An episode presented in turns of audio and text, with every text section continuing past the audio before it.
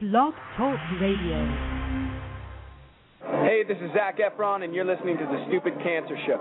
I hate you both. I've hated you ever since I can remember. I hate you, and I wish you both had cancer. Cancer? Yes, in the head.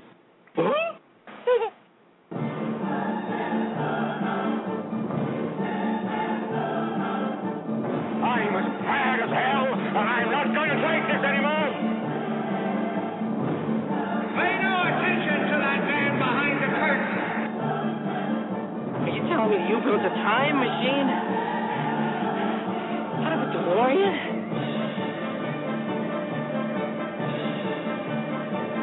This is the Stupid Cancer Show. Uh-oh. Sounds like somebody's got a case of the Mondays. Because he has a lot of chutzpah.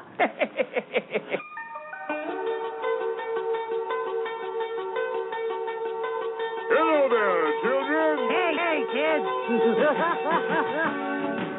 People seem to like me because I am polite and I'm rarely late. And now, the hosts of the Stupid Cancer Show, Lisa Bernhard and Matthew Zachary. Not that there's anything wrong with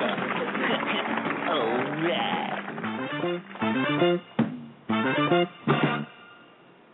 Monday, July 11th, and welcome to the season 8 finale of the Stupid Cancer Show, The Voice of Young Adult Cancer. I am Matthew Zachary, a 15 year young adult survivor of pediatric brain cancer. And I'm Lisa Bernhard, 16 year young adult breast cancer survivor, and we're your hosts for The Stupid Cancer Show. Got cancer? Under 40? Sucks, huh? Well, get busy living because the Stupid Cancer Show is here to change the world one chemo infusion at a time. Tonight's show, the topic is Does Everything Cause Cancer? with our special guest, Dr. Sandra Steingraber. She's an acclaimed ecologist. She is the author of Raising Elijah Protecting Children in an Age of Environmental Crisis. Also, the author of Living Downstream, an ecologist's personal investigation of cancer and the environment. And she is the Ithaca College Scholar in Residence in the Department of Environmental Studies and Sciences. And in our survivor spotlight, Aimee Knauff. She's a three-time young adult survivor of brain cancer and a naturopathic doctor. She'll tell us all about that at the Sojourns Community Health Clinic. As a reminder, this broadcast is a production of the I'm Too Young for This Cancer Foundation. Online at stupidcancer.com, we help young adults fight cancer every day and are bringing the cause of cancer under 40 to the national spotlight where it belongs because it's, It's not okay. That 70,000 young adults are diagnosed with cancer every year. So, Hello, my friends. Hello, my friends. Hello, friends, and welcome to yet another fun-filled and exciting romp to the hay on tonight's Stupid Cancer Show. And a stupid cancer welcome to all of our first time listeners on the Blog Talk Radio Network and on iTunes as we broadcast live from the Chemo Deck, our fabulous studio in downtown Manhattan. Don't forget, folks, the Stupid Cancer Show has a live interactive chat feed during each broadcast. We invite you to join in the fun, connect with our friends, and ask questions of our guests. And with that, it is time to say hello. Hello.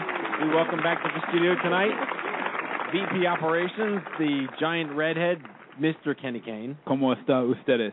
Uh, bien, gracias, estoy muy buen, gracias. ¿Y tú? Diferente día, la misma mierda. Uh, ¿Dónde está la biblioteca? Ay, caramba. Necesita langosta con queso. What the Una hell? cerveza? Stupid And- Cancer Show en español. En el automobilo. Nuevo. yes. And Reverend James Manning with us as always. As always, how are you, man? I'm well. You look uh, rested. yes, I had a good weekend. Okay. Hi, James. How are you? I'm well, thank you. Good, good. I had family in this weekend, but thankfully it was the non-dysfunctional, so I am rested. Are they ever coming back? Because it was 113 here in the city. They may be. They may okay. be. The gluttons for punishment. Yes, something like that. You actually have some fam- family members that are non-dysfunctional? yes, yes, I do. Good for you. That's not possible. I didn't think so. I didn't think so was either, but apparently it is. Well done. Uh, we have uh, some unfortunate somber news to end the season on. Yes, we do. Um, This uh, we had a um, friend of the show, friend of mine, as I go through puberty on the air. Um, her name was Jennifer Goodman Lynn. She was a rock star survivor. She was diagnosed five times. I think when we had her on the show, it was just her fifth relapse. But it was over the course of like six years. She fought long. She fought hard. Uh, I think she was on the show twice, uh, and um, I, I forget all the cancer she was diagnosed with, but she'll disclose that we're going to play a clip from her. She was on the air on March 10th, 2010. She ran an organization called Cycle for Survival, which benefited uh, rare disease research at Sloan Kettering here in New York City, and every year it raised like over a million dollars. It was just amazing. Incredible. She was a force of nature. I'm Very- looking at the website now, and it says 2011 top teams have raised close to five million dollars in total or in one year. in total for it. It says for uh, actually it says for 2011. This might be in total. Yeah, I think it's in total actually. 'cause Right. You can see the uh, where they hit uh, over two million in 2010. So it looks like it's in total, but that's astounding. Yes. Cycling being uh, through gyms, Equinox, like right. They um, get like people that just go to gyms spinning- around the country. spinning classes. It's a spinning class. Yeah. Yes. uh, sh- uh, amazing woman. Yeah. Loved having her. She came here in studio, and what yeah, she was here. She was here. She was here. Yeah. We've got photos of her up on our Facebook pages, I'm sure, because I remember We we, snapped a lot of pictures with her. And she got a lot of national attention for Cycle for Survival because it was so successful. She was on the Today Show She was a marketing and media machine. and kind of all over the place. Yeah. And uh really powerful and our um hearts go out to her husband and family and good wishes and thoughts with them. Yeah, so we we mourn her loss. I just wanted to basically read a statement that I put on Facebook um, and sent out to my friends, and then we'll cut to a short clip of hers when she was on the show. Uh, we mourn the loss of yet another game-changing young adult. Rest in peace, Jennifer Goodman Lynn. Your brave battle across so many years, combined with your fierce, no-nonsense ability to rally thousands with your passion, will endure your legacy for all time. Here we go. Here's Jennifer Goodman Lynn on the Stupid Cancer Show in March of 2010. Please welcome to the Stupid Cancer Show my friend Jennifer Goodman Lynn. Thank you. I'm glad to be here. We're thrilled, and Matt, can I just say, first of all, we have uh, some corrections from the fact-checking department here, first and foremost. She endured four relapses, four surgeries, and over 30 months of chemo, and has raised over 4.5 Did you edit? million for research. So you edited the document that you sent me for her to make me look like She's that. allowed. Unfortunately, I sent you that document last month, and a lot's been going Oh, on. Oh my God. we raised a lot of money, You're and I a got moving target. I, we can't have moving targets on this show. An enterprising woman. All right, well, all right, then I'm entirely wrong, and now Lisa's just in charge of you. Go ahead. Oh. Jennifer, all right. Good night, everyone. yeah. Bye, Matt. Thanks. We'll take it from here. Thank you very much. No, start out and t- tell us your story. Tell us uh, your diagnosis and your treatments and, and Sure. in. Um, I was diagnosed about five and a half years ago with a very rare type of cancer called MFH sarcoma, which is a soft tissue cancer. And um, I found out about it because I just started to get night sweats and fevers. And my husband and I were um, thinking about starting a family at that time. And I started to notice I was getting fevers all the time. And um, basically um, found out that I had some blood work issues. And long story short, I had a tumor the size of a football in my stomach. Wow. And um, since then, I've um, fortunate been, um, basically been cured five times, but the cancer comes back. Right. So I've been dealing with it for five and a half years now, and unfortunately, I just found out last month that I relapsed for the fifth time. So I'm a five-time survivor now. Absolutely. We don't like relapses here. Yeah, we don't like them at all. Explain for folks what soft tissue uh, cancer means exactly. Right, so I guess that there are broad types of cancers. There's blood cancers like lymphoma and leukemia. There's organ cancers like breast cancer, lung cancer, and then there's this broad classification of kind of muscle and tissue cancers, and soft tissue sarcoma fits within those. It's a It's very rare not a cancer. tumor. There you go. there are less than 10,000 cases a year. Wow.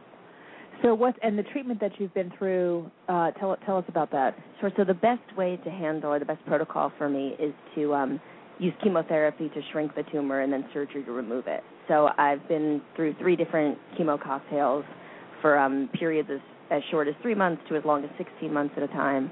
And um, I've had, I'm about to have my fifth abdominal surgery, where they basically cut, cut open your middle, take a lot of stuff out, dissect your colon, put it back together, and good to go. Wow. and you're spinning and cycling and fit through all of this. I uh, How has that worked? I made a joke with my doctor that uh I can be bald or fat, but not both. So uh he decided to. Unfortunately, the treatments make you know make me lose my hair, but I will. I never can be give up both. Exercise. um, God, she was so much fun having She her on was, the show. again, a force of nature. Yeah. A true force of nature. You will be missed, Jen. God bless. Definitely. And the legacy you have left behind, again, will endure Tremendous. forever. Yeah. So before we get to our uh, our special guest in the spotlight tonight. What else you got for us, Lise? What else do I have? Um, Put you on the you- spot. You, did put me on the spot. We finally broke the heat wave here in New York City. Okay. Gets the best segue ever. that was really pathetic. Kenny, about- I- Kenny, help me out here. How about gay marriage passing Yeah. in New York and everyone getting married Didn't we this talk weekend? about that? Oh no, we, we talked was about ta- that off the air. We thought we talked about it when it passed, but now No, it's but- fi- but now you can finally get married. We went back to the future and Yes. Yeah. actually funny story my dad and i did wohop surprise sunday morning for brunch and we walked down worth past the city clerk's office and you know learned later there were you know some facebook friends who were actually in line to get married but it was just a mob scene and my well, it was on New York One. Like they literally were like broadcasting live all Yeah. the weddings on was it Saturday or Sunday? No, Sunday. it was sunday Yeah. my dad is the ultimate tourist so he's like i walked by let's go back and walk past it again i was like all right dad Just amazing. Really amazing. yeah it's good And the first uh the first lesbian couple to get married in New York was these these octogenarians who wore like matching turquoise outfits. It was the sweetest thing I've ever seen. Just so emblematic very of moving. the non-threatening, no need to worry about this. It's just like, what are you? You're afraid of octogenarians in turquoise sequined outfits getting 80, married? 80 They- they can be- they can be the, uh, scary. for the people playing at home Yeah. Well, there's actually, if you want to get to real news, there's lots. I mean, horrific uh, events in Norway. Well, yeah, I mean that's bad. That's bad. And everyone everyone instantly jumped to like it's an Islamic terrorist, but it's like an anti-Islamic Nazi. Exactly. Yes. This guy who looks like he, you know, could be a model because Yeah. everybody in Norway is fabulous looking, but horrific, horrific guy, horrific events. Um, God, all kinds of stuff. Did you see that he, his manifesto was basically ripped off from Ted Kaczynski's? Like word for word. Is that right? Word for word, his manifesto was ripped off from Ted Kaczynski. I don't make it a practice to read uh, psycho manifestos. I'm glad Apparently he did. we found out Matt's minor in college. Psycho manifesto. Yes. Lots in the news. Phone hacking. Don't, don't leak out. I, I, and I love the fact that again, Fox News has not yet reported once on their own failings going on in England right now. Well, is that is that a fact? Yeah. They ha- must have. No, no, they have not. Maybe they said one thing once, but They must have said no, something. no. What It's is what is the failings? Well, the Rupert Murdoch phone hacking scandal affects all of Rupert Murdoch's media holdings. So Fox News is one of those holdings, and they Uh, have not made a huge ruckus about it like every other news outlet. I'll pretend does. like I know what you're talking about. really. I don't watch TV. Kenny's too busy listening to the Decemberists. And who was it that there He's was? too busy hacking into people's phones. Right. Who was the former editor of News of the World that's been ousted? Piers Morgan. No, no, no. The, the Rebekah, woman. Bro- yes. Rebekah Brooks. Oh, Rebekah She's Brooks. actually say, claiming that when Piers Morgan was the editor, that Yeah. it was even more rampant. Yep. They're, So- they're getting into a whole tiff about Yep. it. Yeah. And he's been so def- defending of News of the World and Rupert Murdoch. So it's interesting. Well, let's get to our uh, Survivor Spotlight tonight. I will uh, cue up this music here because she is a uh, a doctor of naturopathy. Only appropriate. Bad love is like good medicine. Aimee Knauff. Dr. Aimee Knauff is a three-time brain cancer survivor and a naturopathic doctor. She uses a holistic approach in helping patients improve their health by treating the whole person, not just the symptoms. What an idea. Crazy concept. In her free time, she enjoys being outside in southern Vermont with her husband and her two young children. Please welcome to the Stupid Cancer Show, Dr. Aimee Knauff. Aimee. Hi, Aimee. Hello. Hi. Did you enjoy your Bon Jovi? I did. Thank you so much for that. It was perfect. Well, I'm sure with you, it's all bad medicine, right? According to some people, I guess. Yes. Well, before we get started, I just have to tell everyone out there the karmic way in which we met. Um, there is an event. Yeah, there is an event every year in Stowe, Vermont, called the Stowe Weekend of Hope, where hundreds, if not perhaps uh, almost up to a thousand people descend upon Stowe, Vermont from all over the country for a weekend healing event of workshops and speakers and just fun stuff, all ages. So it's not just there are plenty of young people, there are plenty of old people, but there are plenty of people right in the middle. And I was up there, so on a lark, with uh with Dr. K, Mr. Kane. Hello. Yes. Sorry, I'm I'm Never mind. He's mumbling tonight. I am And we had the fortunate opportunity to bump into you and your husband. with the Booby Sisters. Yep. Yes. No, they were not with the Booby Sisters. like the the the the N- the Knopf Spring entourage is the Booby Sisters. I don't know what you're talking about at all. Inside jokes. It's it's, it's I know, but we have lots of listeners. You two aren't alone. Did, Okay, you, the did fa- you know all that? right. There's microphones here, and there's other people All right. listening. Take 30 seconds to tell them what the Booby Sisters Okay, are. Okay, so at, at Stowe, we, we I think we basically uh were there for the opening ceremony, Right. and they're like, you know, we're very excited uh for the fourth year going, where we have this uh this group going to come out, and they're the Booby Sisters. So we're like, you know, what the heck are the Booby Sisters? So you know, a, a pack of about ten middle-aged. That's generous. Is it generous? Yes. gray, gray middle-aged women come out, and they were lip syncing to Beatles parodies. so not only was it a lip sync, but it was also a lip sync to a parody that they had previously. They're like the Menudo. I, I have no idea how to, what to compare these women to, but they were entertaining. But they were entertaining and they had so much fun doing it and what they they were called the doing. Booby Sisters Booby- because they all had breast cancer. I was going to say they must have. Yeah. They all had colon cancer. no, they all had testicular cancer. no, those are the. anyway, Aimee, please. Anyway, Aimee, we digress. you're the guest. We're, we're taking away from your precious time on the show. Tell us your story. Well, seven years ago, I was having migraines, and um, a resident actually at my at my doctor's office sent me for a CAT scan. They, which took longer than they said it would, and they sent me for an MRI where they found a mass in my brain. And she called me crying almost, saying, "I they think you have brain cancer." And um so I was Think? I think? what? I think you well, have brain you know, cancer. from an MRI. So I went to a neurosurgeon who told me that I had it was just water, and he was going on vacation the next day and sent me on my way. But I kind of felt that something wasn't right. And Wait, I, he told you it I was went, just water. You said yeah, mhm. water on your brain. Yeah, yeah. Okay. It was. Isn't that it was hydrocephaly? And it was. Well, it was sort of, but not. It was in a golf ball sized area, and he said that it was just water, which I was in um ph- physician assistant program. I knew how to read MRIs enough to know that it wasn't water. So I went to another neurosurgeon who, in fact, said that it was a mass, and the only way to know if it was cancer or not was to have surgery.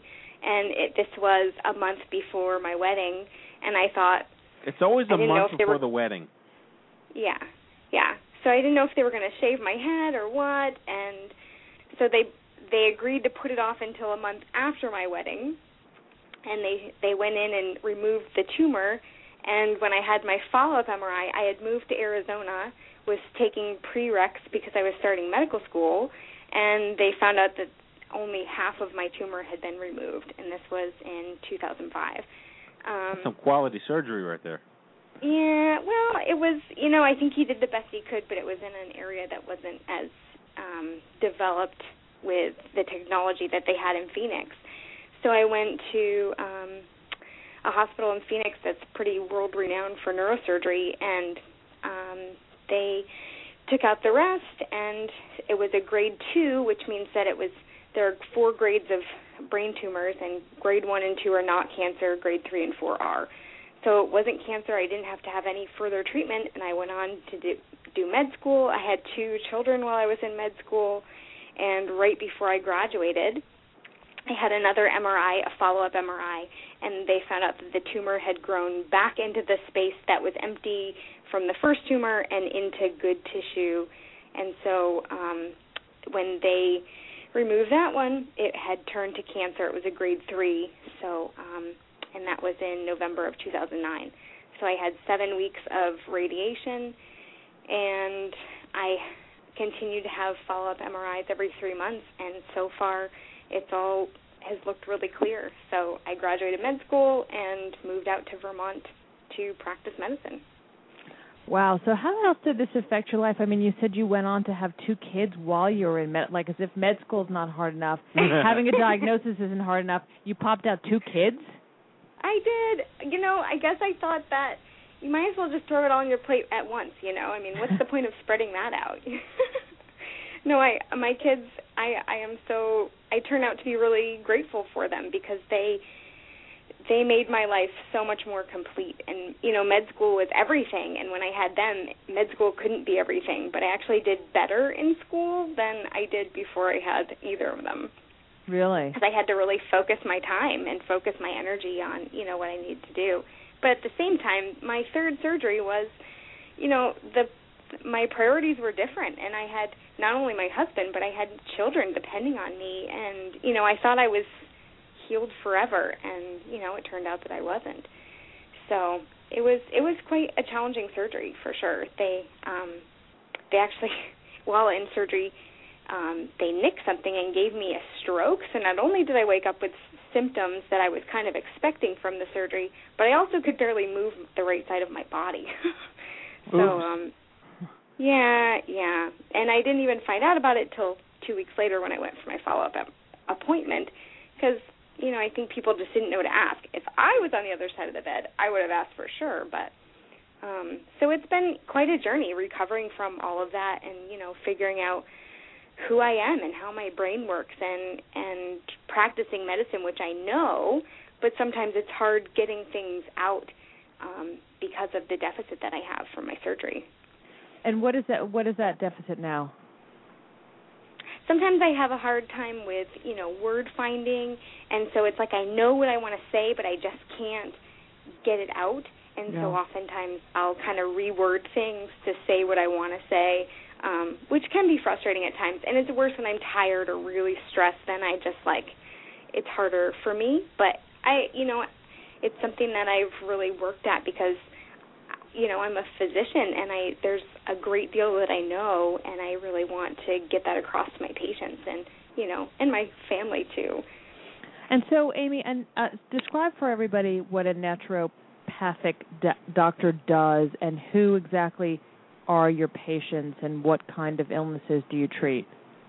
Sure, I'd love to. So a naturopath is you we're tr- we have a four-year medical degree, and we're trained in, you know, all of the pathologies and pharmacology as well. But at the same time, we're kind of taught to approach things from a more holistic approach. And part of our program is really heavily based on nutrition and herbs and um, physical adjustments and and um, a lot of different ways to address somebody as a real person, as a whole person, not just high blood pressure or diabetes, because all of their life creates how they are, not just their symptoms. And so when I see a patient, I see the whole picture and I address the whole picture through, you know, even managing their stress and and changing the way they eat and it's amazing how much that has an impact on our health as well as you know the prescriptions that we're on And how many cancer patients do you deal with? you know i have about mm, maybe 5 or 10 cancer patients i don't have a ton but you know i i really enjoy helping them and and helping them feel better and using some of the protocols that i used while going through radiation and to restore my energy and you know I didn't have a lot of the meds that they normally prescribe because I was taking supplements and to be able to do that for other people makes me feel good too, you know, because I feel like my my struggle means something. So you would so and your regimen was what you said taking supplements. Like what did what did you do to help yourself get through, and what do you recommend to others? You know, I took a lot of vitamin C and and um I actually even did IVs to help boost my energy and IV vitamin C. yeah, yeah, it's actually really um it it helps boost your energy, but IV vitamin C in particular is known to kill cancer cells. Isn't that that the And- device they used in the movie Inception? I don't know. Where they keep dream, going in their layers of dream. the layers of the, the Yeah. button they push is vitamin C. So that's interesting. Now, where can you? So where does one go if they want to get a vitamin C drip? You know, I don't know The who mall. does it in New York, but you can go to naturopathic.org and they have all the naturopaths that have gone to medical school and, you know, find one you can put in your zip code and find one near you and um, you know, talk to them about it. But I I I think that's the best way to go about it. Now I'm going to go out on a limb and say that naturopathy is no longer considered a quacky, witchcrafty type of spooky, kooky thing. It has become Well, more of a mainstream thing. Yeah, in fact, we just got licensed in New York to be actual true physicians. And if you're gay, you can get married. Exactly. That's a double whammy for a naturopathic homosexual. That's good stuff right there. Thank you, uh, Governor. What's his name? Cuomo. Yes. I should know these things. but in all seriousness, obviously, this is probably something that insurance does not cover. Correct? You know, some do, but I don't know in New York. In Vermont, actually, naturopaths are covered as primary care physicians because Wow. there's such a shortage of doctors here. I'm moving to the land of Cabot cheese and Ben and Jerry's. Vermont had I same-sex know, and- weddings before we did. Yes. Matthew. No, but I'm saying that now, Vermont now they can get Yes. married in New York Yes. instead of just being a naturopath But I'm saying she's in Vermont, and Yes. Vermont is already, you know, more progressive in some ways All right, than we so are. So, with regard to the nation's nutritional health, Vermont's been accused, like Wisconsin has been accused, of making so much cheese, which is bad for you because dairy's bad for you, and Ben and Uh-huh. Jerry's is bad for you because it's dairy. What are your thoughts on dairy? You know, I feel like a lot of people are sensitive to dairy, but I went to the Ben and Jerry's, you know, museum, and you gotta have an ice cream when you're there. Yeah. All it takes is going to the Ben and Jerry's museum, and you're a sucker. You're on. You're on their team. So are you a I know, vegetarian? right? Me? No. Mm-mm. So So again, a lot of NDs are, but I'm not. So I mean, do people would people consider someone who's a homeopath or a naturopath or or an herbalist or uh, not herbalist uh, herbology? I mean, uh, would you? Is it fair to categorize those in the same sentence? Well, they're sort of similar. What nat- how naturopathy is different is that we kind of learn everything in our program, whereas those are, you know, you can learn um, botanical medicine, you can learn nutrition, you can learn homeopathy, you can learn, you know, so they're separate things, but our program includes all of them.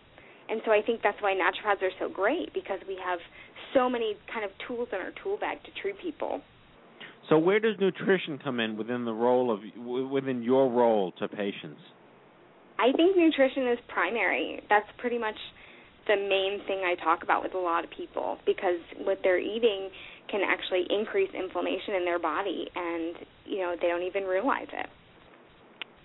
So what do you do? What What is your describe to us your lifestyle in terms of how you maintain your health? With I mean, you said you're not you're not a vegan or anything like that. In terms of your exercise regimen, and how do you how do you how do you take care of yourself on a day to day basis, being a survivor? You know, I I take some supplements. I chase around two young children, Yeah, so that that'll do it. pretty active. but you know, I really try to you know have enough protein in every meal and decrease my amount of carbs that I eat and increase fruits and veggies and um you know, and at the same time really enjoy being where I am and enjoy being outside and enjoy my husband and and try to really appreciate life because we know we don't know how long we have, you know, and I think that plays a huge part in it too. Is Do you think it's to your advantage that you wake up every day and breathe Vermont air? uh, I'm pretty positive. Coming from Arizona, I I just I love it here. I just really do. It's fabulous. I mean, because tonight's show's theme is all about the environment and toxins and things we probably have very little control over, you know, I- influencing our immune systems and our, our cellular levels. And, you know, within the scope of do we all have to live in Vermont to have to be healthy, you know, while still eating cheese and going to Ben and Jerry's, I suppose, and maybe buying a teddy bear at the teddy bear company because they're up there too. From a general, mm-hmm. do you get questions from your patients about about these larger issues? About what to eat? No, about like like the environment or toxins or mercury in the fish or you know lead in the paint or whatever. You know, I get some questions, but I also feel like being in Vermont, people kind of live a cleaner life and they spend a lot of time outdoors. There's a lot of farming here. And so, you know, it's different than being in a city where, you know, that's those are some real concerns. Whereas here, I don't get so many inquiries about that because people are outside a lot more. I'm actually just I, I can't get past the fact that um there's somebody who moved from the warm weather to the cold weather.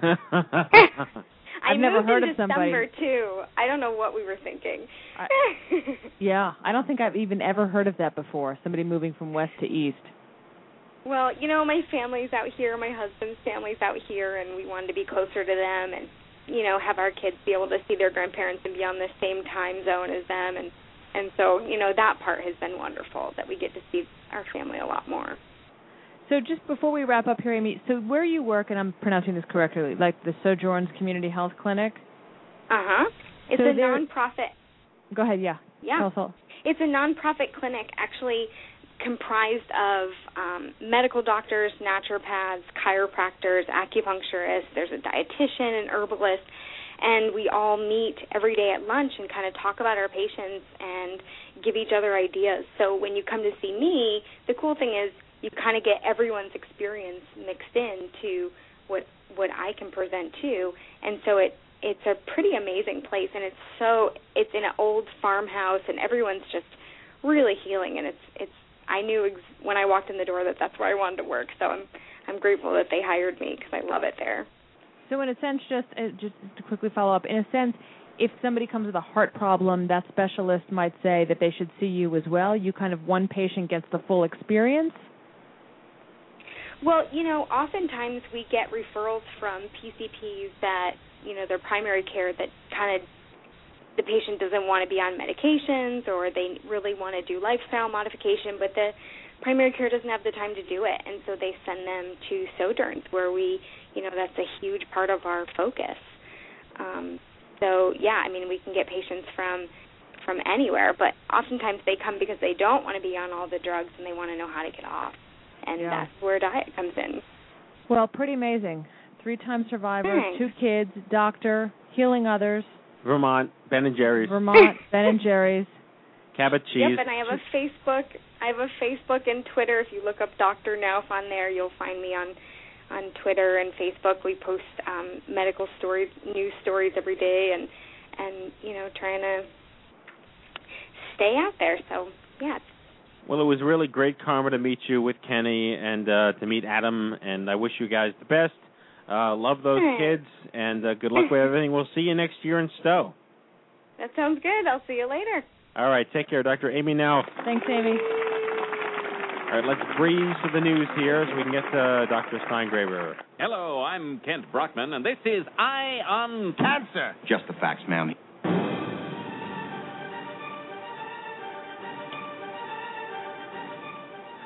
All right, during this part of the Stupid Cancer Show, we announce to our listeners a whole bunch of newsworthy programs, events, and services that we don't want you missing out on. And they're all free, and they're all just for young adults with cancer. Things like conferences, happy hours, retreats, kayaking and mountain climbing trips, finance webinars, college scholarships, bar crawls, concerts, tweet-ups, support groups, and more. If you have something coming up that you'd like us to mention during this part of the show, please send us an email to info at stupidcancer.com. That is info at stupidcancer.com. Head on over to events.stupidcancer.com, your one-stop shop calendar for all of our social and educational events nationwide. Stay in the loop because something could be happening in your neck of the woods, and we certainly don't want you missing out. What's going on, Matthew? We got happy hours in D.C. on Friday, August 5th, Lehigh Valley, Pennsylvania on Wednesday, August 20, August 17th, and Northern New Jersey on Wednesday, August 24th. It's the unofficial save the date for the fifth annual OMG Cancer Summit in Las Vegas. In March 30th, 31st, and April 1st, 2012 for an all out weekend of insanely awesome programs, events, social networking at the hippest annual event in all of Cancerland. Keep your eyes peeled, omg2012.org over the coming weeks for more details and the official save the date. The Stupid Cancer Forums have more than 800 members who are highly active and using it every single day. This is your premier online community to connect with survivors, patients, parents, and caregivers just like you. Visit stupidcancerforums.com and sign up with one click through Facebook. Want to help us out but don't know how? Join the Stupid Cancer Street Team. It's free, it's easy, win great prizes, build our grassroots efforts, and meet thousands of fans from around the globe. Sign up today at stupidcancerarmy.com. And as always, in conclusion, be sure to register yourself with Imerman Angels, our partner in one to one peer matching at imermanangels.org, and check out the calendar for First Descent, the premier young adult outdoor adventure organization at firstdescent.org. And that is your Stupid Cancer News. All right, let's get to the main attraction. Our special guest tonight, Dr. Sandra Steingraber. She is a scholar in residence at Ithaca College and is the author of Living Downstream, an ecologist's personal investigation of cancer and the environment, which is currently the subject of an award winning documentary film. She lectures on college campuses and at medical schools and has provided congressional briefings, testified before the President's Cancer Panel, and also spoken in the European Parliament. Well, wow. My job is done. That's it. We're not worthy. Please help us welcome Dr. Sandra Steingraber. Welcome to the show. Welcome to the show. Thanks for having me. May we call you Sandra? Please do. Okay. Sandra or Sandra? Sandra. Depends on where you're from. We say Sandra in Illinois. Okay. I accept that. Sandra. So thank you for coming on the show. I've been a fan. Apparently, we've known each other a very long time now, and I just did some research. And Ithaca College was one of the very first universities that had literature from my organization. How do you feel, how do you like that? Oh, I'm glad to hear that. I mean, I'm really proud of our college campus. It's won all kinds of sustainability awards, and it feels like a really progressive place. I think any college student uh, at Ithaca College with cancer now would have a very different experience than I did when I had cancer when I was uh, 20 in college. For me, it was just a very uh, lonely and isolating experience. And I went to Binghamton, so I'm a Wegmans fan just like you, and uh, a Southern Tierite. And well, I was excuse diagnosed me, in college. Excuse me, I went to Colgate, so I also know that neck of you the woods brush your as well. teeth with Colgate. Get it straight. Upstate New York's a beautiful place. It is Yes. a beautiful place. So let's start off, actually, since you brought it up, your college experience in being diagnosed in college. Tell us about that. Well, I'm uh, now 52, so I was diagnosed in 1979, uh, a couple days after my 20th birthday. Um, and in between my sophomore and junior years of college, I was a young biology uh, major at the time. And uh, while I was lying there exhaling anesthesia, my diagnosing physician um, shared with me the bad news from the pathology lab. I had bladder cancer, and then he began to ask me a series of questions which at the time seemed surreal. Um, had I ever vulcanized tires? Had I ever smelted aluminum or had exposure to aniline dyes? and uh, and you answered yes to all of them. Right. Well, you know, I was the clean living winner of the local Elks Club scholarship. Um, I wasn't doing any of those things. Um, and back at the university, I began to investigate what we know about the causes of bladder cancer, and I found out, in fact, his questions were the right ones. That, uh, in fact, bladder cancer is considered a quintessential environmental cancer, and we have uh, more data about the environmental connections than almost any other kind of cancer, with data going back, in some cases, 100 years. I was also shocked to find out that, uh, in spite of all this absolute proof that we have for the ability of certain chemicals to cause bladder cancer, that knowledge had never triggered anything in our regulatory system that uh, then caused those chemicals to be abolished in any way. So, so we're still all exposed to known carcinogens, which for me, as somebody who was on her way to medical school and cutting up a lot of lab rats, I always thought all those animal experiments um, that we do to test chemicals to see whether they cause cancer. I thought there was some nobility in in sacrificing all these animals because eventually they would lead to a more you know safe and detoxified world. So that was a kind of stunning surprise to me. Nice to be optimistic. well, I, I mean, part of the reason I left the lab bench and did not go on to medical school, I mean, I went on to get a PhD in biology, but I decided not to go on to medical school because I knew as a young cancer patient I was going to be spending a lot of time in hospitals, and I really didn't want it to be my workplace anymore. Of all human cancers, bladder cancer is the one most likely to recur. It recurs in 70% of patients, and, and it's uh, therefore the most expensive cancer to have because you can actually live a long time with bladder cancer. Happily, the bladder is accessible to the outside world through a technique called cystoscopy, which sounds pretty grisly, but is mostly unpleasant, but not really horrible. And so every few months, you know, I I put on that Bacillus blue cotton gown and go through these uh, these tests, and I've had a really good outcome. But it's been um, it's been tough. Um, I think there's a price you pay that all cancer patients pay in the kind of re-identification of the self and the way we start to feel differently about our own bodies once we feel be- betrayed that way. So it put me on a different path, and eventually um, I made my life's work as a biologist to investigate um, carcinogens and and other chemicals that affect our health. And I see this as a human rights problem. And I think the data we have are actually strongest of all for uh, pediatric cancers and cancers that affect young people. So those tumors, um, in particular, have very strong links to uh, early life environmental exposures. So I see my job now as an activist biologist in um, eliminating uh, carcinogens from commerce, whether we use them as pesticides or whether they're part of our energy system or part of our materials economy. I think these chemicals are killing uh, children and young people and uh, causing the rest of us to um, suffer from um, suffer kind of miserable lives as as cancer patients, and and we just need to abolish these things. I, I couldn't agree with you more. And if we could look at the faces of all of our listeners, I'm sure most of them will be nodding their heads. Uh, my question to you is that the general public's perception of toxins in the environment is Erin Brockovich with Julia Roberts. How true to life is that? And is that does that sum up the majority of the issues that you address and bring to light?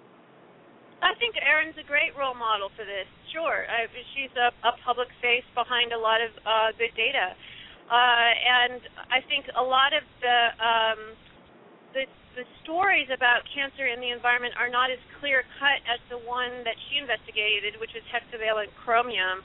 But um, the question that interests me as both a biologist and as a cancer survivor is when do you have enough data to do something precautionary? Do you want just an inkling of harm before you protect children and teenagers from cancer-causing chemicals? Do you want, or do you want absolute proof? And who gets to decide? So those questions really became the basis of um, my book on this topic, Living Downstream. And then when uh, the filmmaker turned it into this documentary, we we really foregrounded that question of how much evidence do you want and who gets to decide. I mean, these things are economic issues, right? So cancer adds a lot of rocks to the pockets of our healthcare system. I mean, I I, I can't tell you how much money I've spent over the years as a cancer patient. It's why I don't have a retirement account and probably never will. You know, it's like death by a thousand cuts. Um, and so you can argue that preventing cancer would actually be um, would be helpful to our economy. And I'm interested in those economic arguments, but I'm mostly, as a cancer survivor, interested in the human rights approach to this. You know, it, you know, when you compare it to other things like terrorism, you know, we don't allow people to simply randomly uh, shoot a gun into a crowd of people or blow up a bomb, um, even though they don't know who their victims are going to be. And deliberately releasing cancer-causing chemicals into our environment is a form of homicide, and and that's kind of the argument that I try to um, explicate in living downstream. The data for some things, like the link between benzene and leukemia, we have absolute proof. In my case, bladder cancer, we have absolute proof for certain uh, uh, toxicants in bladder cancer.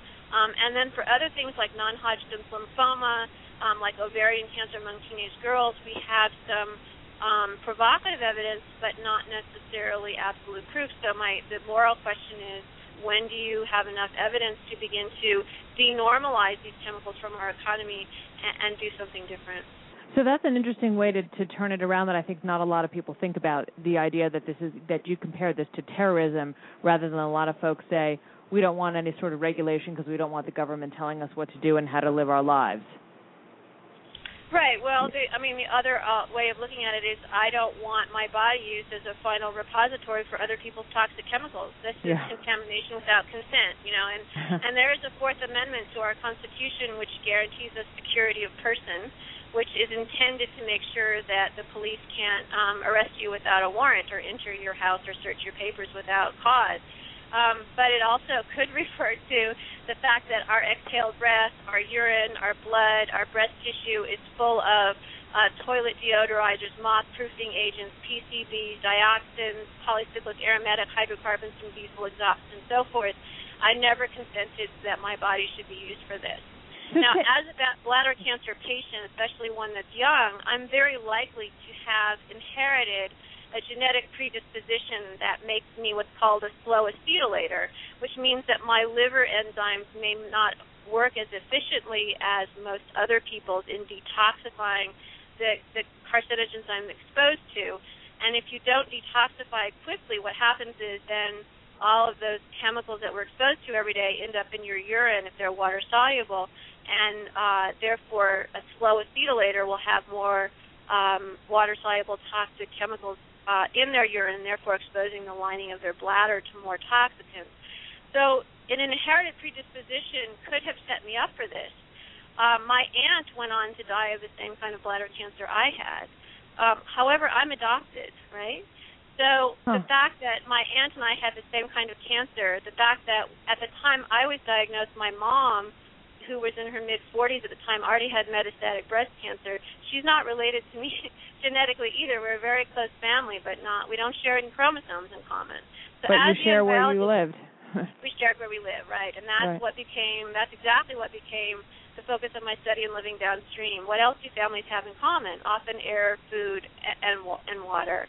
Um, and so that really became my starting point as a biologist. And I, I really believe that uh, young people with cancer have this kind of fighting spirit that could really um, provide a kind of forceful political engagement we need with our chemical regulatory system um, and with our energy system so that we invest in um, clean, green chemistry, green engineering, and a green energy system so we don't have to be poisoning ourselves just to you know, turn on the lights.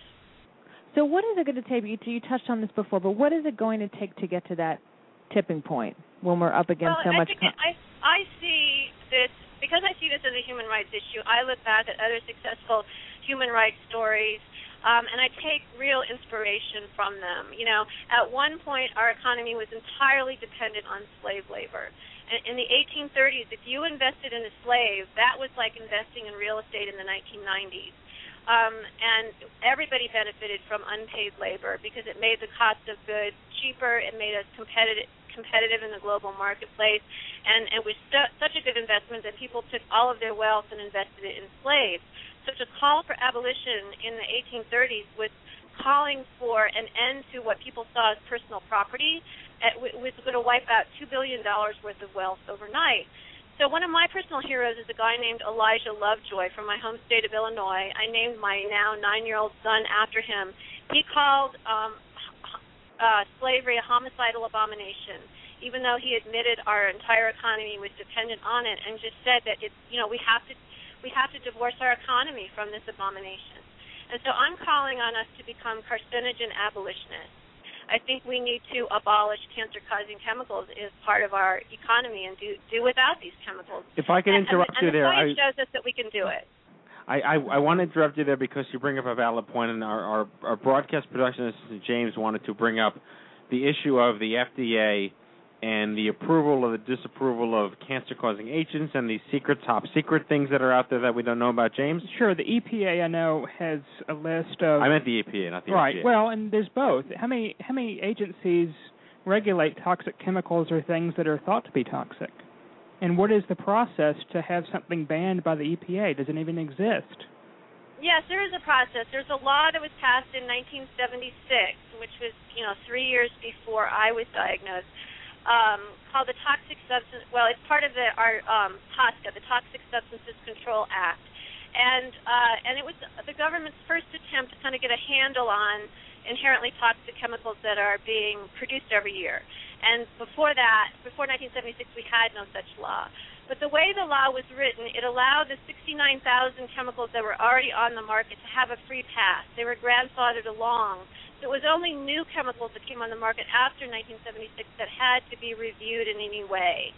So you can imagine if you're a business, it's far easier to rely on that old inventory of the, of the old 69,000 chemicals, because if you want to um, bring something new onto market, the the uh, the burden of proof and the and the level of safety that you have to demonstrate is higher than if you rely on those old toxic chemicals. And so, unfortunately, the law had this effect of really uh, of this being a disincentive to innovation for green chemistry because as long as they can use these old chemicals for which there was no requirement for testing, why bother to go through all the testing requirements?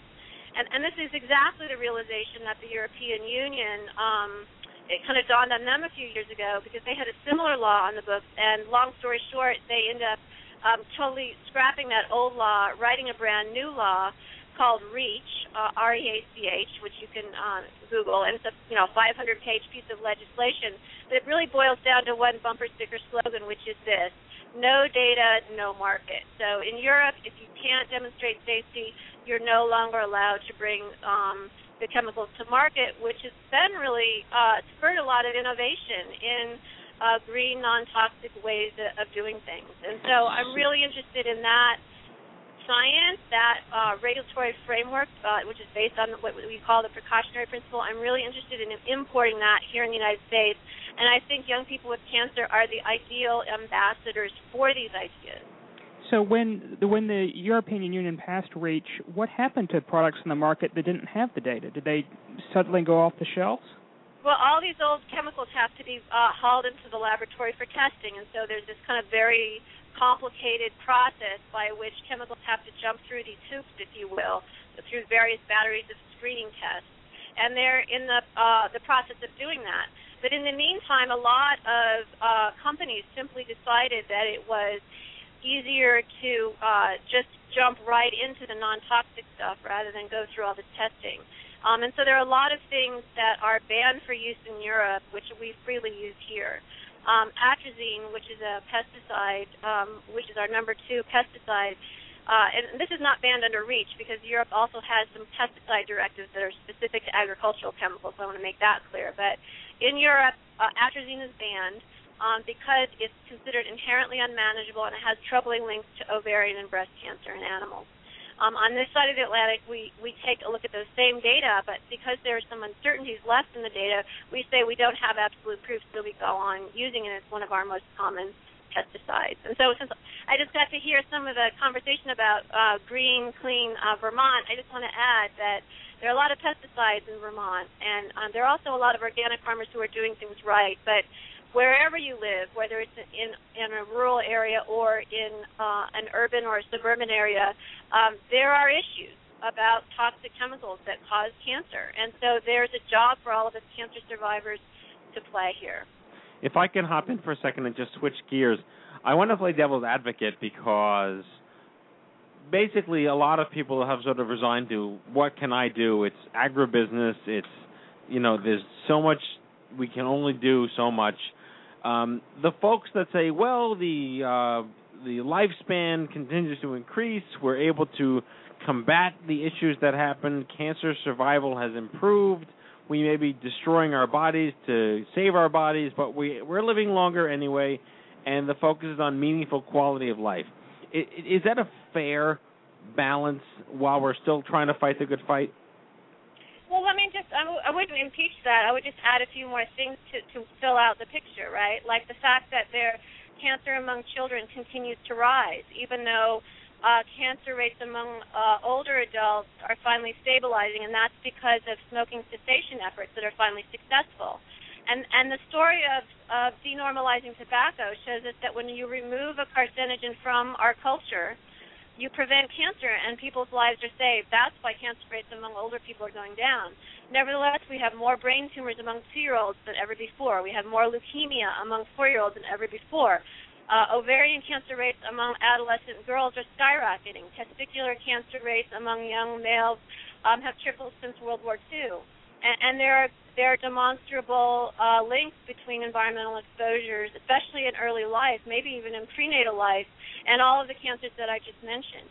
Um, and so we can continue to poison uh, infants and children and turn them into teenagers with cancer, or we can embrace green chemistry and green engineering and green energy and do something different uh, and save lives. And so that's what I'm interested in. So for anybody who says, you know, that's just the way it is, you know, it's it's Exxon, it's Halliburton, it's uh, you know, Monsanto, what can I do? I just want to say that I'm here in Salt Lake City, Utah, talking to you because tomorrow um, is the sentencing of climate activist Tim DeChristopher, who's not a, a cancer survivor. I think he's doing more to halt cancer before it stops than any other person I know. He's a 29-year-old college student who disrupted the sale of public land for the oil and gas industry, um, and he's, he calls himself a climate justice activist.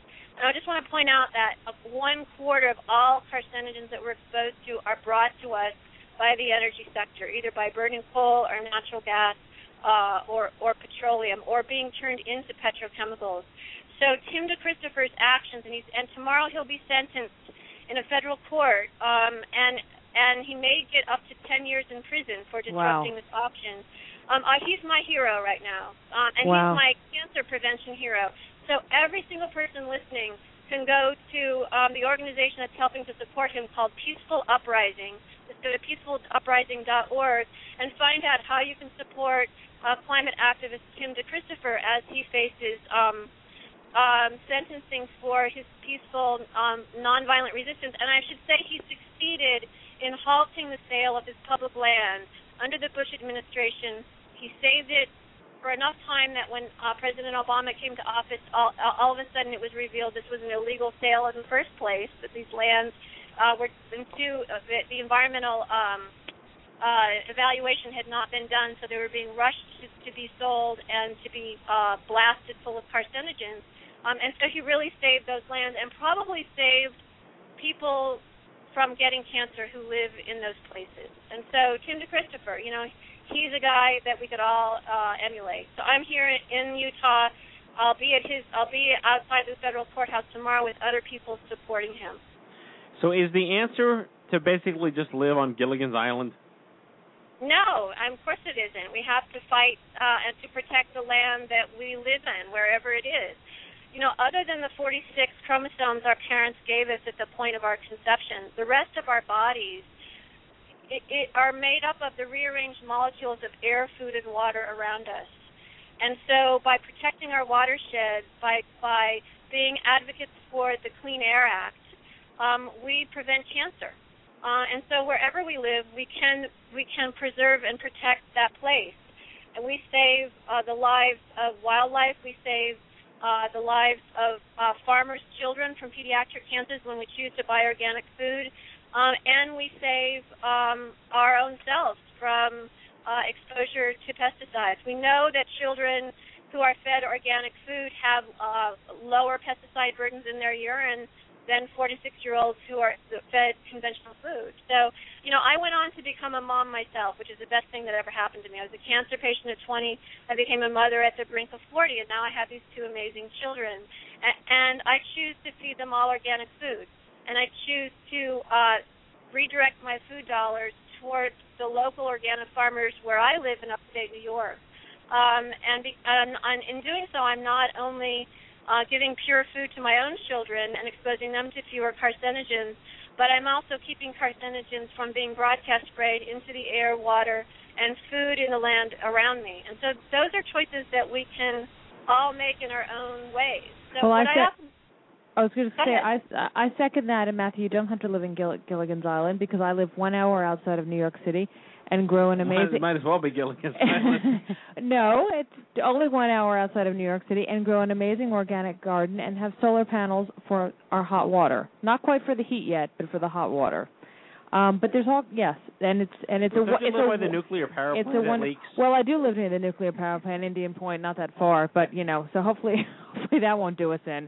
But um, it's a wonderful thing to grow your own, you know, make a salad and have it cut right from your own organic garden, and it tastes It better thing. better than anything you can buy in a store ever. That's right. Um, That's did right. you and, have- and you know the thing about young people with cancer is that we're at the beginning of our lives, and I think we are more likely to make huge changes in response to our diagnosis rather than older people who have you know a lot of their life already behind them. So for me, I made a decision to not go to medical school and and move toward uh, environmental science.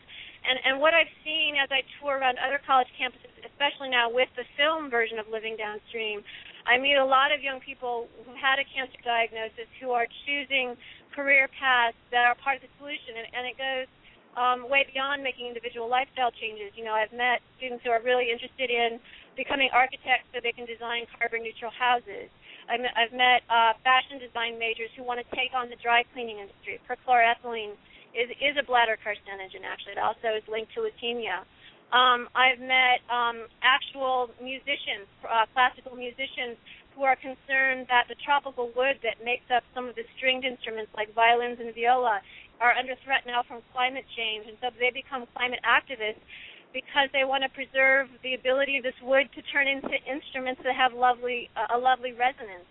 Yeah. Um, and so, no matter who you are, you know, it's really time to play the Save the World Symphony. You don't you don't have to play a solo, but you have to you have to pitch in. You have to know where we're at in the score. You have to play your instrument as well as you can in concert with everyone else, um, whatever it is. I'm married are- to you- artists, and so I'm interested in making sure that artists have non-toxic um, art materials. That uh, brain tumors among artists um, are, are a frightening reality, and so you know we need to get artists away from um, toxic materials as well and green the art world along with um, uh, our energy system. Yeah. Did you mention that you you were adopted and you had your kids at around four? Did you did you have your kids yourself? Did you give birth? Did you adopt your kids? Oh no, I gave birth. I did all the old-fashioned way, and I have to tell you that after having cancer, childbirth is a real breeze.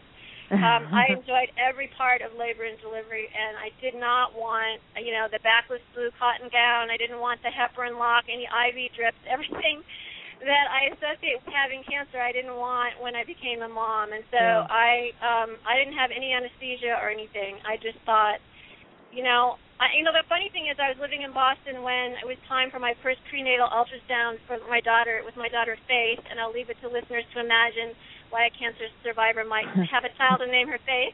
Right. Um, but I really did lie down on the same ultrasound table where I had once been scanned for signs of tumor to have my first prenatal ultrasound. And I think I brought a whole different set of associations to that experience, um, you know, that most expectant mothers probably do. Um, but I had to tell myself if they see signs of growth this time is a good thing and not a bad thing, right? Yeah, definitely. Um, so I see you just you just mentioned about you're you're a, a musician and a poet and an artist as well.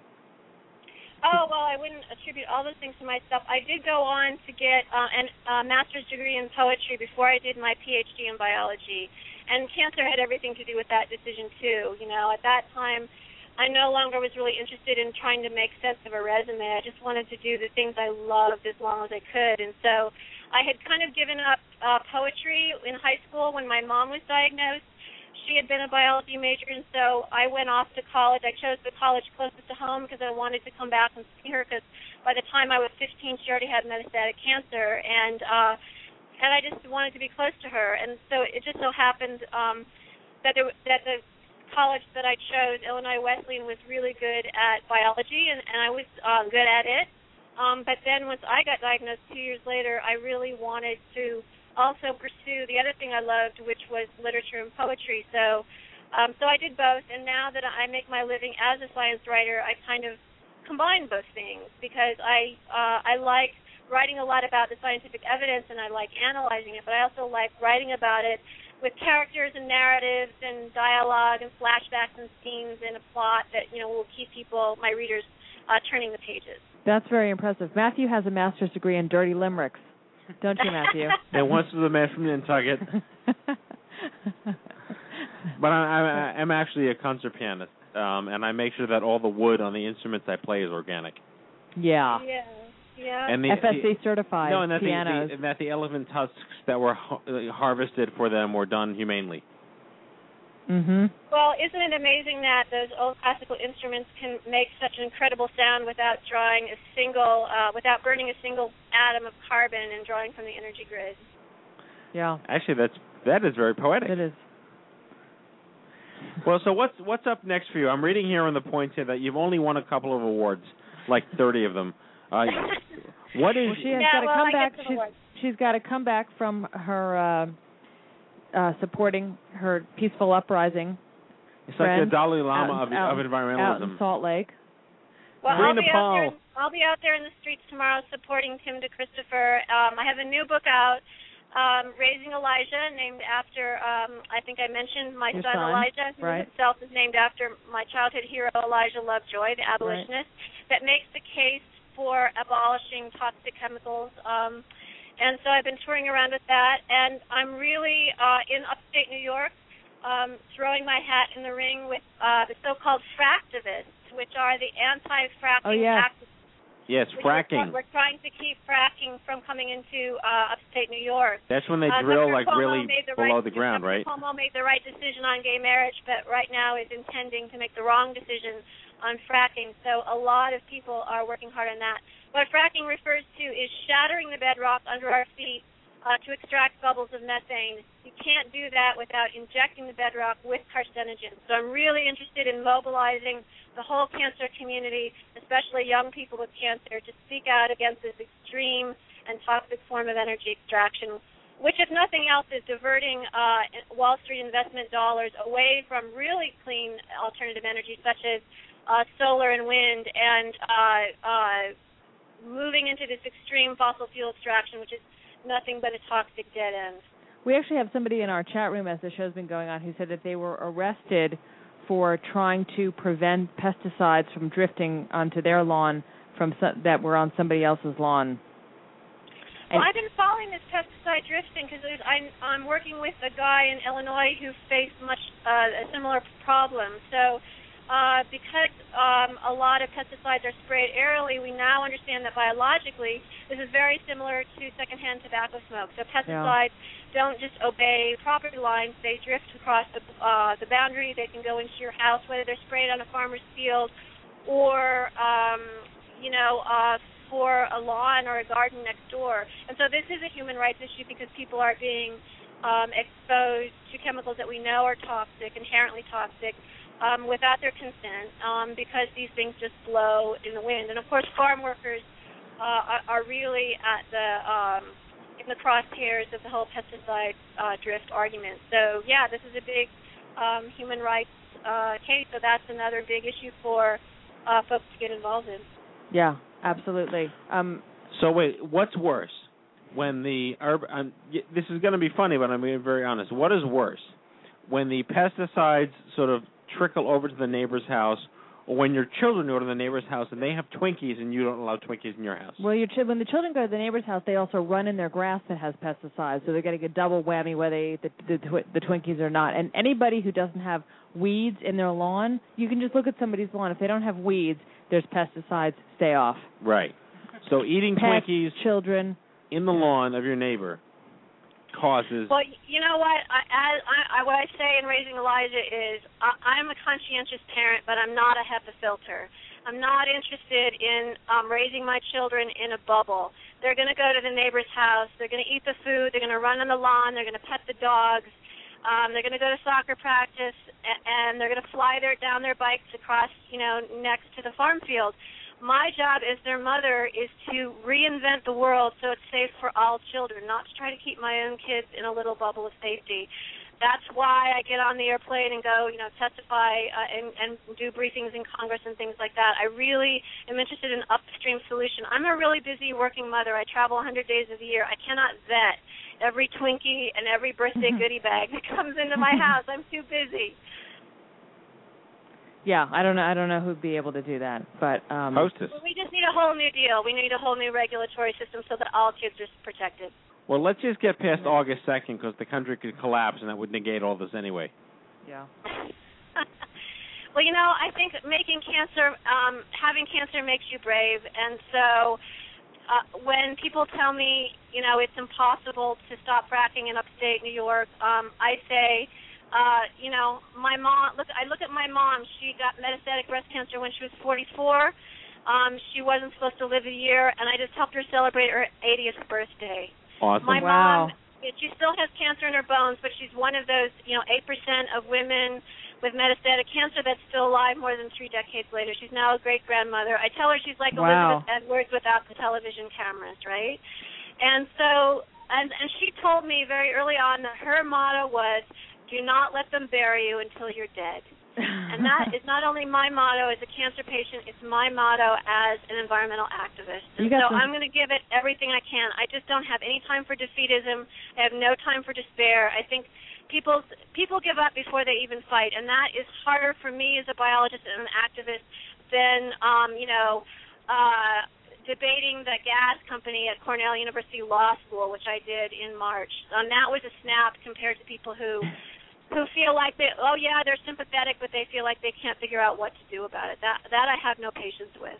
Well sandra you are fierce and it sounds like you obviously come from a long line of fierce women. The so shame you have uh, no exactly. passion. Exactly So we're really thrilled that you uh, came on our show to share all of this with our listeners. It's really important stuff. What's what what's the website you'd like us to let our listeners know to go to? I already to? posted peacefuluprising.org, but we've got. we Okay, I'm so glad you did because that's the one. You know, for the in the next 24 hours, that's the one to look at.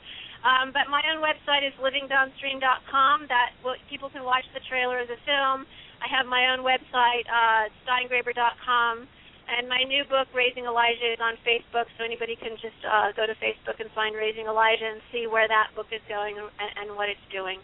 And I have to tell you what a great ad- uh, admirer I am of Stupid Cancer. When I first discovered you guys, I thought, man, if I had had you all around when I was uh, 19 and 20 going through this, it would have just been a whole different experience. Thank you so much for bringing young people with cancer together. I felt like such a freak, you know, like as though a big cane had come out on stage and just pulled me off stage. But Apollo you're- style. Yeah, I mean, I'm just so pleased that you're out there. Thank you. Well, it's our pleasure, um, and uh, I'm a big fan. I'm really glad we got to re- uh, reconnect and have you on the show. Good luck with everything. Have fun in Salt Lake City. Don't let anyone uh, recruit you to uh, some crazy religion. No chance of that. I meant Judaism. Thanks a I lot. don't, I don't think anybody makes Sandra do anything that she doesn't want to do. She's out there fighting the good fight. Yes. Thanks, you guys. Rock All on. right. Okay, bye. Thank you Dr. so much. Sandra Steingraber, everybody. Woo!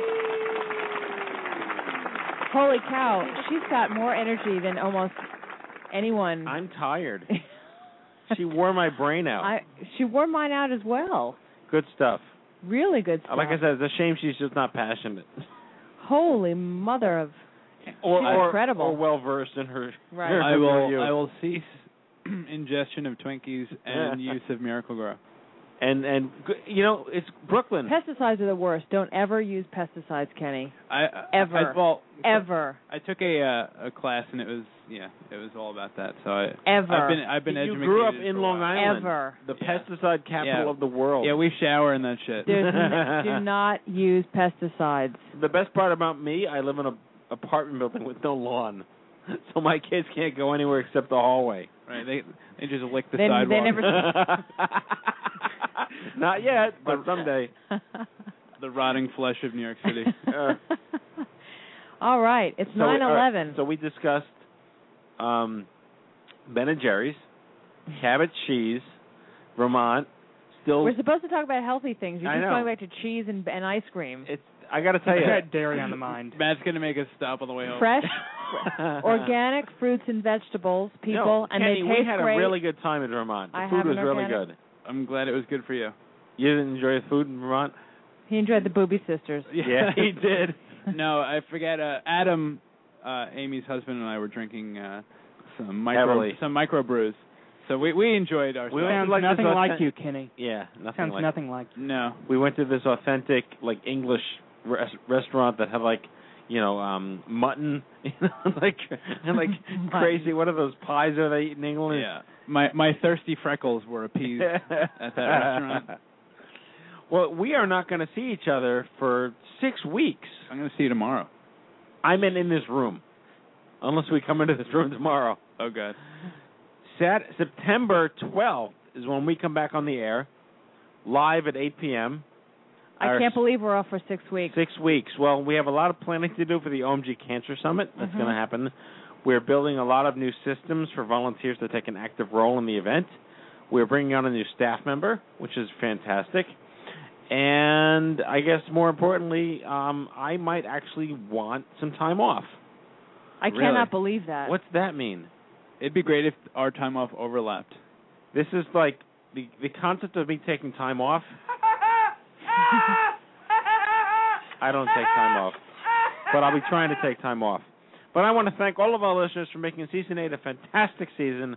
Fantastic. We went from thirty thousand to eight hundred and ninety thousand listens over the course of a year and a half, Amazing. and that's only for the last two years of our broadcasting. It does not include the first two years. Agog agogmic. I am Agogmic. agog. I am agog. I stand here agog. I'm befuddled beyond agogness. you have the body of Agognus. What? Oh, all I have to say to that is that you got a lot of. Chutzpah. God bless Michele Bachmann and her. Chutzpah. Chutzpah. It's just like it's just like Chutzpah. cathartic. the gift Love that when like non-Jewish people try to be Jewish. It's the gift that keeps Chutzpah. giving. There you go. Okay. All right. Anyway, folks, that is it. Thank you for Thank you being so great listeners, for great listening. guests all, for the whole show. It is uh, now time for our final closing sequence of season eight. Prepare to activate. Uh, I hear there's rumors on the uh, internets. You ever seen a grown man naked? And so, to all of you, a fond farewell. Hooray, I'm helping. You are a meathead. Oh, Magoo, you've done it again. That was so terrible, I think you gave me cancer. All right, everybody, that is tonight's show, our 195th broadcast. Uh-huh. And as usual, we hope you had as much fun as we did poking a stick at stupid cancer. I'd like to thank our guests, Dr. Aimee Knauff, Dr. Sandra Steingraber, and live in studio, Mr. Dr. Reverend James Manning and the one and only Kenny Kane. We return on the air Monday, September 12th to kick off season 9. Thank you, everybody, for joining us this season. We will see you then. If you've missed any of the shows from this season or any other, download them all for free on iTunes by visiting itunes.stupidcancer.com or check out the archives anytime at stupidcancershow.com.